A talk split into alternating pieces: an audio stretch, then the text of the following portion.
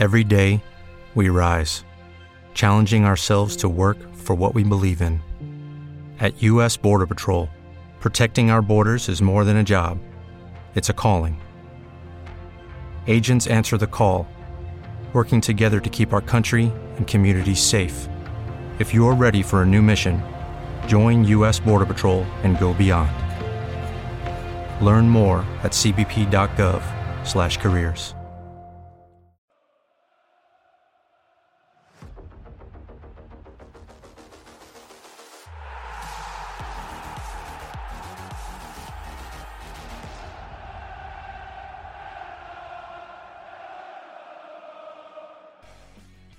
Ciao a tutti da Nicola, oggi è venerdì 23 ottobre 2020 e questo è Salotto Giallo Blu, la trasmissione che da lunedì al venerdì vi tiene compagnia con ospiti da tutto il mondo Hellas e non solo.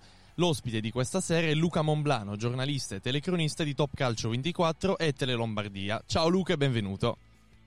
Ciao Nicola, piacere. Intanto ti ringrazio per aver accettato l'invito e con te oggi ovviamente parleremo della partita di domenica prossima che vedrà l'Ellas Verona affrontare la Juventus nel posticipo delle 20.45 all'Allianz Stadium. Quindi partiamo ovviamente parlando della, della partita e ti chiedo che partite in generale ti aspetti domenica? Ma massimissimo rispetto per il Verona, già solo con il ricordo di quello che è stato capace di fare l'anno scorso qui sì. allo stadio quando ha messo veramente alle corde la Juri Sarri eh, e la gestione Juric ha un modo di affrontare le trasferte che comunque fa tenere sempre l'antenna degli avversari. Dall'altro lato ovviamente una Juve che arriva sull'onda eh, della, della, vittoria di Champions che ha cambiato totalmente eh, l'umore intorno al mondo Juve dopo il pari di Crotone e anche diciamo così, consolidando nell'entusiasmo, sì. parola chiave, di Pirlo, eh, l'ambiente proprio intorno a un allenatore che stiamo ancora cercando di scoprire un po' tutti. Esatto, infatti a questo proposito volevo chiederti eh, qualche possibilità al Verona gliela dai di poter mettere in difficoltà la Juventus, infatti? No, di poter mettere in difficoltà sicuramente sì, ma perché? Perché ehm, da un lato Juventus Sampdoria giocata in casa è stato un dominio della Juve, era la prima di campionato, poi però questo dominio non si è più riprodotto, almeno in Serie A. È vero che sono state due sì. trasferte, Roma e Crotone, però il Verona sta un po' in mezzo come livello, non è secondo me a livello del Crotone ma è superiore, non è a livello della Roma, eh, ha un modo di giocare aggressivo a tutto campo, no? quello di Juric, che può ehm, soprattutto a inizio partita creare qualche difficoltà alla Juve perché la Juve le distanze in campo certo. ha bisogno ancora di trovarle e soffre un pochino gli alti ritmi mh, da Dinamo Kiev è sì. partita con un ritmo molto basso e ci ha aiutati quindi secondo me Juric può avere delle carte per, per sparigliare soprattutto se il Verona azzecca l'impatto con la partita Esatto, quindi hai parlato adesso di alta intensità appunto del Verona e di questa possibilità appunto dell'Ellas di poter mettere in difficoltà la Juventus. Quindi ad oggi, se mi dovessi dire un punto di forza, il principale della Juve di Pirlo è anche quello del Verona che probabilmente mi hai già detto adesso, però ti richiedo infatti quale, quale potresti identificare come appunto punti di forza.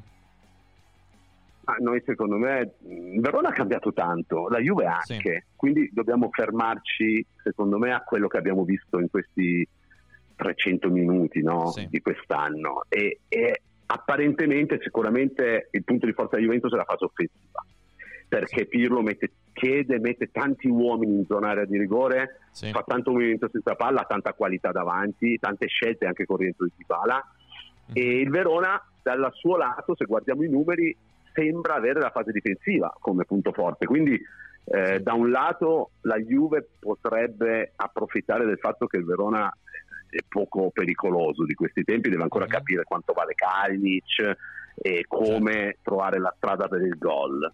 Dall'altro la Juve, eh, ripeto, può eh, sfruttare un campionario di sì. soluzioni in avanti che Pirlo cercherà di sfruttare anche grazie ai cinque campi. Certo, hai parlato adesso appunto di Juve pericolosa in attacco in avanti e ti volevo chiedere cosa cambia nella Juventus quando c'è Ronaldo e quando non c'è la differenza col campione portoghese in campo?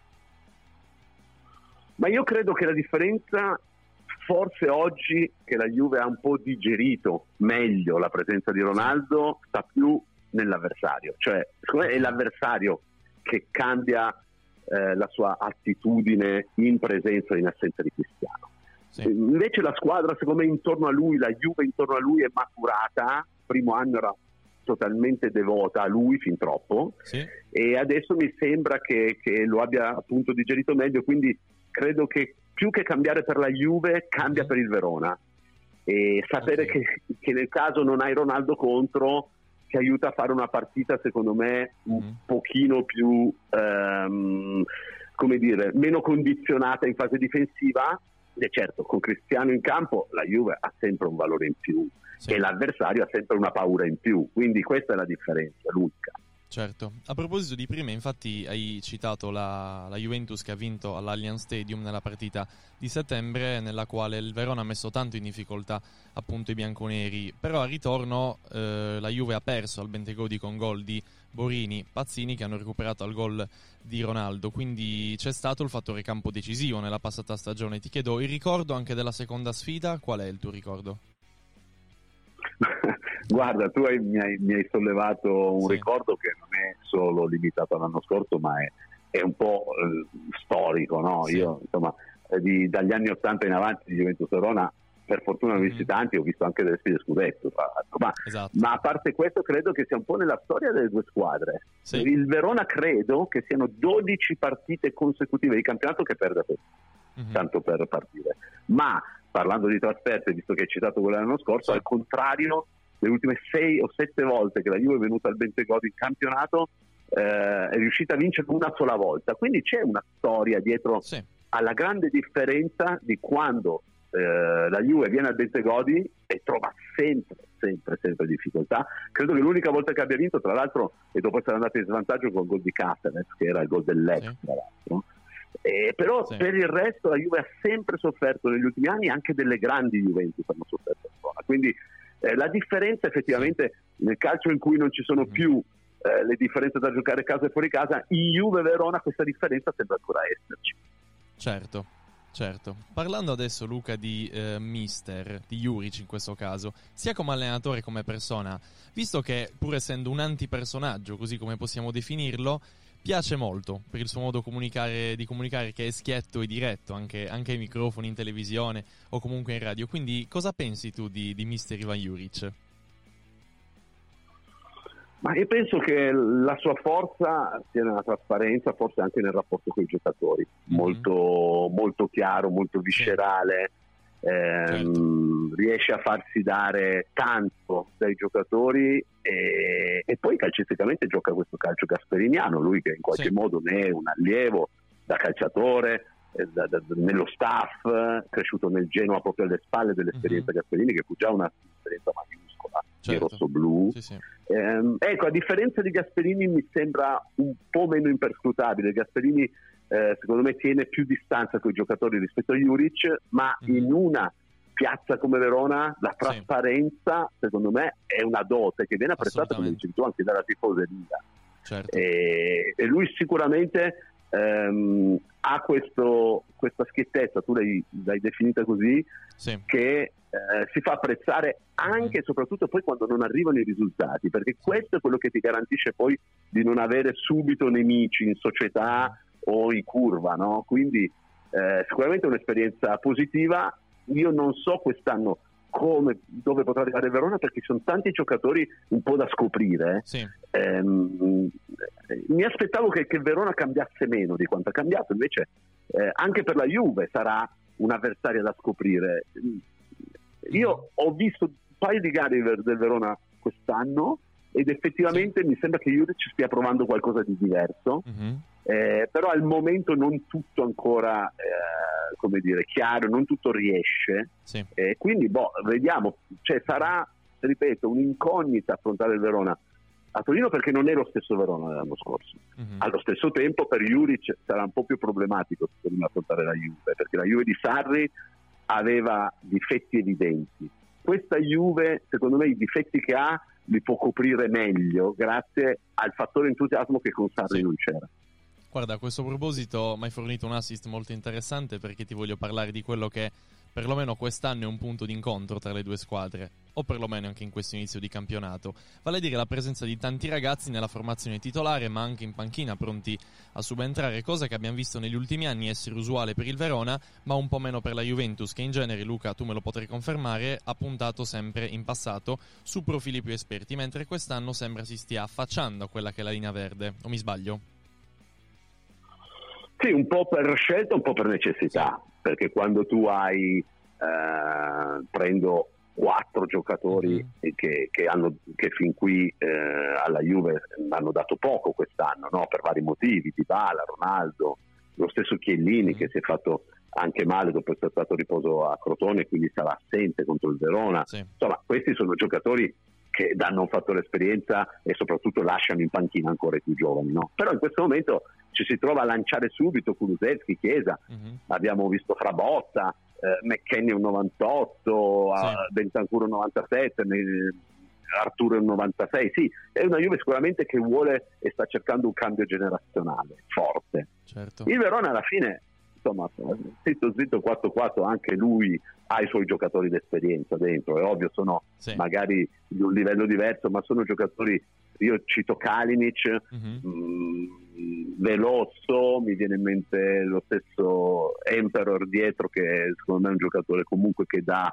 solidità, vecchia maniera, anche, lo stesso Lazovic ormai è un senatore della Serie A, cioè sono giocatori certo. comunque che dalla loro esperienza ce l'hanno e la linea giovane alla fine premia, premia sì. in provincia e premia la Juve se riuscirà a fare il cambio di ciclo, ma poi alla fine i senatori sono sempre quelli che ti tirano fuori sì. dalle difficoltà, spero dal mio punto di vista ovviamente che valga per la Juve, ma la Juve dovrà fare attenzione anche a quelli del Verona, c'è Calini, c'è un giocatore uh-huh. in declino, no? apparente, ma quanti giocatori sono rinati anche a Verona? Mi ricordo Luca Toni, che tra l'altro ci fece malissimo da, poi da avversario, sì. che sembrava un giocatore finito e a Verona ha fatto una grande mm. stagione. Quindi, quindi, dico, bisogna, linea giovane è molto affascinante per tutti, per i giornalisti, per i tifosi. Però... Poi alla fine queste partite a volte le decidono poi i senatori. Certo, guarda, abbiamo parlato adesso Luca di giovani e di esperienza, ma anche lo stesso Pirlo fa parte della categoria giovani, se non mi sbaglio. Quindi volevo chiederti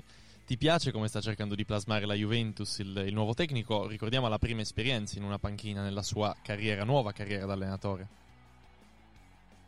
Hai ragione, hai ragione, Piero lo, lo, lo, viviamo ed è giusto che lo viviamo come un giovane, sì. è un debuttante, tra l'altro credo che veramente nella storia eh, sia addirittura quasi un unicum perché con zero panchine mm-hmm eh, all'attivo, ecco, forse solo Roberto Mancini si lanciò così, ma la piazza era quella di Firenze, la piazza tosta, ma non è la Juve, non è il sì. Milan, non è l'Inter.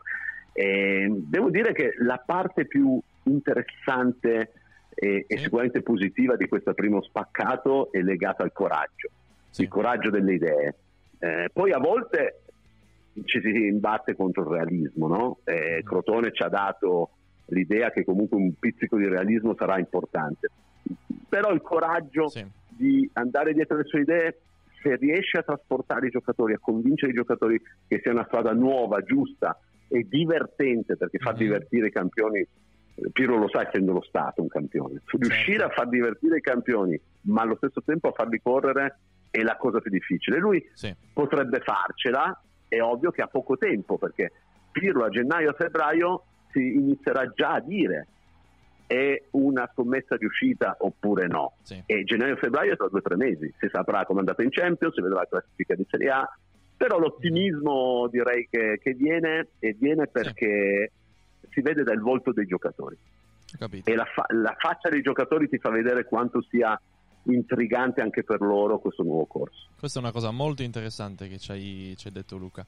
Eh, adesso volevo chiederti, hai parlato prima, hai citato tu la partita con la Dinamo Kiev che eh, ricordiamo la Juventus ha vinto per 2-0 proprio in Ucraina. Andando più sul tecnico, ti volevo chiedere che eh, insomma contro la Dinamo Kiev abbiamo visto una Juve con un modulo diverso in campo rispetto a Crotone, quindi ora la Juve andrà a affrontare il Verona che giocherà a sua volta con un modulo differente rispetto a quelli che sono stati us- utilizzati dal Crotone e poi dalla Dinamo Kiev, quindi cambierà qualcosa secondo te? Ma più che il sistema di gioco direi che la vera novità sì. era avere due giocatori così aggressivi offensivi sui due esterni. Tra l'altro il Verona che gioca con questi esterni a tutto campo eh, e li sfrutta benissimo, mm. potrebbe patire questa soluzione qualora Pirlo la riproponesse. Adesso nel caso specifico erano Kulusevski e Chiesa, che sono giocatori che hanno gamba, profondità sì. e voglia di spaccare il mondo, gio- messi in campo in ampiezza, quindi molto larghi, possono dare fastidio al Verona alle spalle dei, dei fluidificanti di Juric. Eh, io credo che Pirlo riproporrà, non so se gli stessi identici uomini, ma la stessa idea. Sì. Comunque di avere due giocatori per corsia, anche proprio per mettere in difficoltà il dispositivo tradizionale del Verona, che non credo che cambierà per questa partita. Certo. A questo punto, Luca, volevo chiederti un tuo parere eh, personale, insomma, rimanendo sempre su quella che è la partita di domenica sera, un paio di calciatori che ti piacciono del Verona particolarmente, i tuoi preferiti, diciamo. Guarda, ti dico, sì. io eh, secondo me ha fatto male a Genova, ma è un giocatore che a Verona può dare tanto è Ronaldo Viera, sì. perché, perché, secondo me a, Verona, a Genova era, era un po' bloccato in questo ruolo di mediano, invece Juric ai centrocampisti chiede di fare un po' i box to box, no? sì. fare sia difesa che attacco. E secondo me lui è un giocatore che può sbocciare e l'ho consigliato anche a tanti amici del fantacalcio che mi chiedevano ma dimmi qualche cosa, l'ho consigliato, lui, che potrebbe essere un po' una, una piccola rivelazione sì. quest'anno. Ripeto, a Genova non ha fatto benissimo. Eh, e un giocatore che mi ha affascinato negli ultimi anni sì. è, è, di Carmine, no? perché mm. ha, de, ha, dei colpi che a volte sì. dici ma come fa a non giocare sempre titolare questo qui? Poi effettivamente a volte si perde poi un bicchiere d'acqua. Io ritengo che, detto che Kalinic ovviamente eh, ha una storia particolare, alla Juve ha già segnato in passato diverse volte, ecco, togliendo Kalinic direi che sì. Di Carmine è un giocatore che che, che spero parte in panchina, ecco, diciamo così. Poi guarda Luca, sì. ci piacerebbe parlare sempre di campo e di calcio, però purtroppo in questi giorni ci dovremo a fronteggiare l'emergenza coronavirus, quindi non possiamo non toccare quello che è questo argomento appunto. Volevo chiederti tu da un punto di vista professionale, ma anche umano, come stai vivendo questa emergenza del momento? Cioè, intendo senza pubblico, con una situazione sanitaria da gestire, con dei positivi tra i calciatori un tuo parere, come la vivi tu proprio? Eh, questa è una bella domanda perché, sai, ehm, ci si scinde, no? Eh, noi giornalisti sportivi uh-huh. abbiamo un'enorme fortuna che nel 99% dei casi facciamo il lavoro che sognavamo da bambini.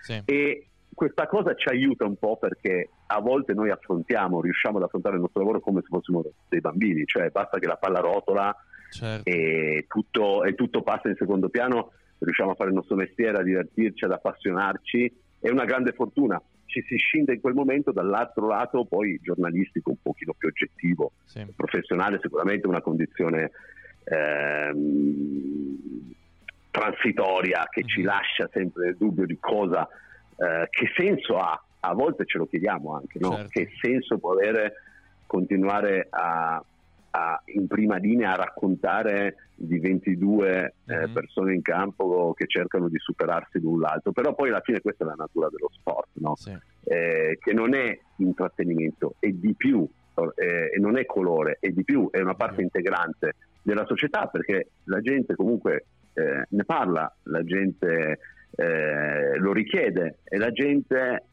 alla fine fa fatica a star senza, lo dico ai tanti tifosi che ci seguono, di una sponda o dell'altra. Sarebbe bello, io avevo tanti anni fa avevo un desiderio, eh, lo dicevo qua a Torino, il mio desiderio sarebbe che alla vigilia di un derby mm-hmm. o di qualunque derby ci siano eh, delle conferenze stampa congiunte tra gli allenatori, sì. no? cioè mm-hmm. insieme.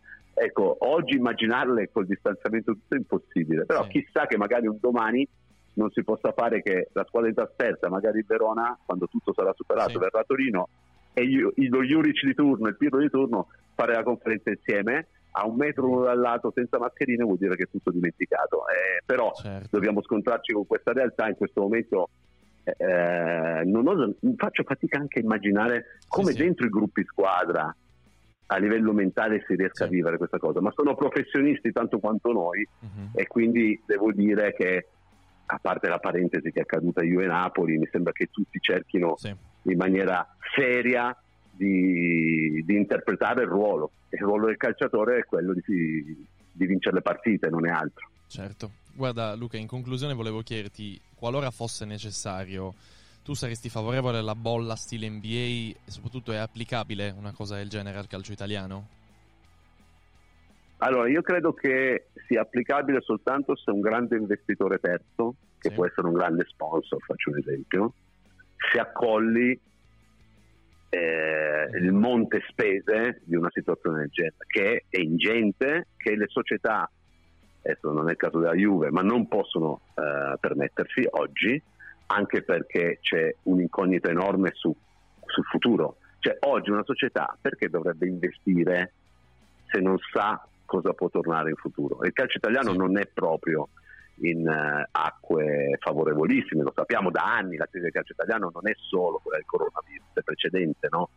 E come tutti i settori vanno poi più in difficoltà appena c'è una, una crisi contingente come questa. Quindi io sì. faccio fatica a immaginare la bolla NBA in Serie A. Uh-huh. Però dico, se c'è un mega torneo playoff, playout, playoff, playout, sì. e c'è da isolarsi due mesi, ecco, un grande sponsor, non voglio fare nomi, una grande multinazionale, certo che dice guardate servono 5 milioni di, di, euro, 15, 25, li mettiamo noi, siamo sponsor, metteremo ovviamente il nostro nome ovunque, però con l'aiuto del privato può venirne anche fuori una cosa spettacolare, come sì. è successo con l'NBA. E guarda, la gente anche negli Stati Uniti non si è disamorata dell'NBA, l'ha mm. seguita comunque e con una passione rinnovata e anche per noi, per il calcio, potrebbe funzionare così. Ovviamente non ce lo auguriamo perché vuol dire che la situazione è peggiorata certo. Però credo che, che con contributo di terzi, non con le forze della federazione, delle società, non sì. basta, non si possa fare. Sì. Luca, noi siamo giunti alla fine della puntata di, di, questa sera di Salotto Giallo Blu e io volevo ringraziarti per questa bellissima chiacchierata, anche perché ci hai offerto degli spunti davvero molto interessanti in vista della partita di questo fine settimana. Eh, quindi ti auguro davvero una buona serata. Guarda, io auguro ovviamente al Verona di arrivare in Europa League e ovviamente alla Juventus di vincere il decimo consecutivo, che sarebbe un bella, una bella cosa. Luca, grazie mille, sei stato davvero troppo gentile. Buona serata ancora e a presto. Ciao Nicola, ciao a tutti. Salotto Giallo-Blu è giunto al termine, noi l'appuntamento intanto è domenica sera alle ore 20.45 all'Allianz Stadium per Juventus Hellas Verona e noi ci rivediamo lunedì prossimo per tre nuove puntate di Buongiorno Hellas, Breaking News e Salotto Giallo-Blu. Ciao a tutti da Nicola.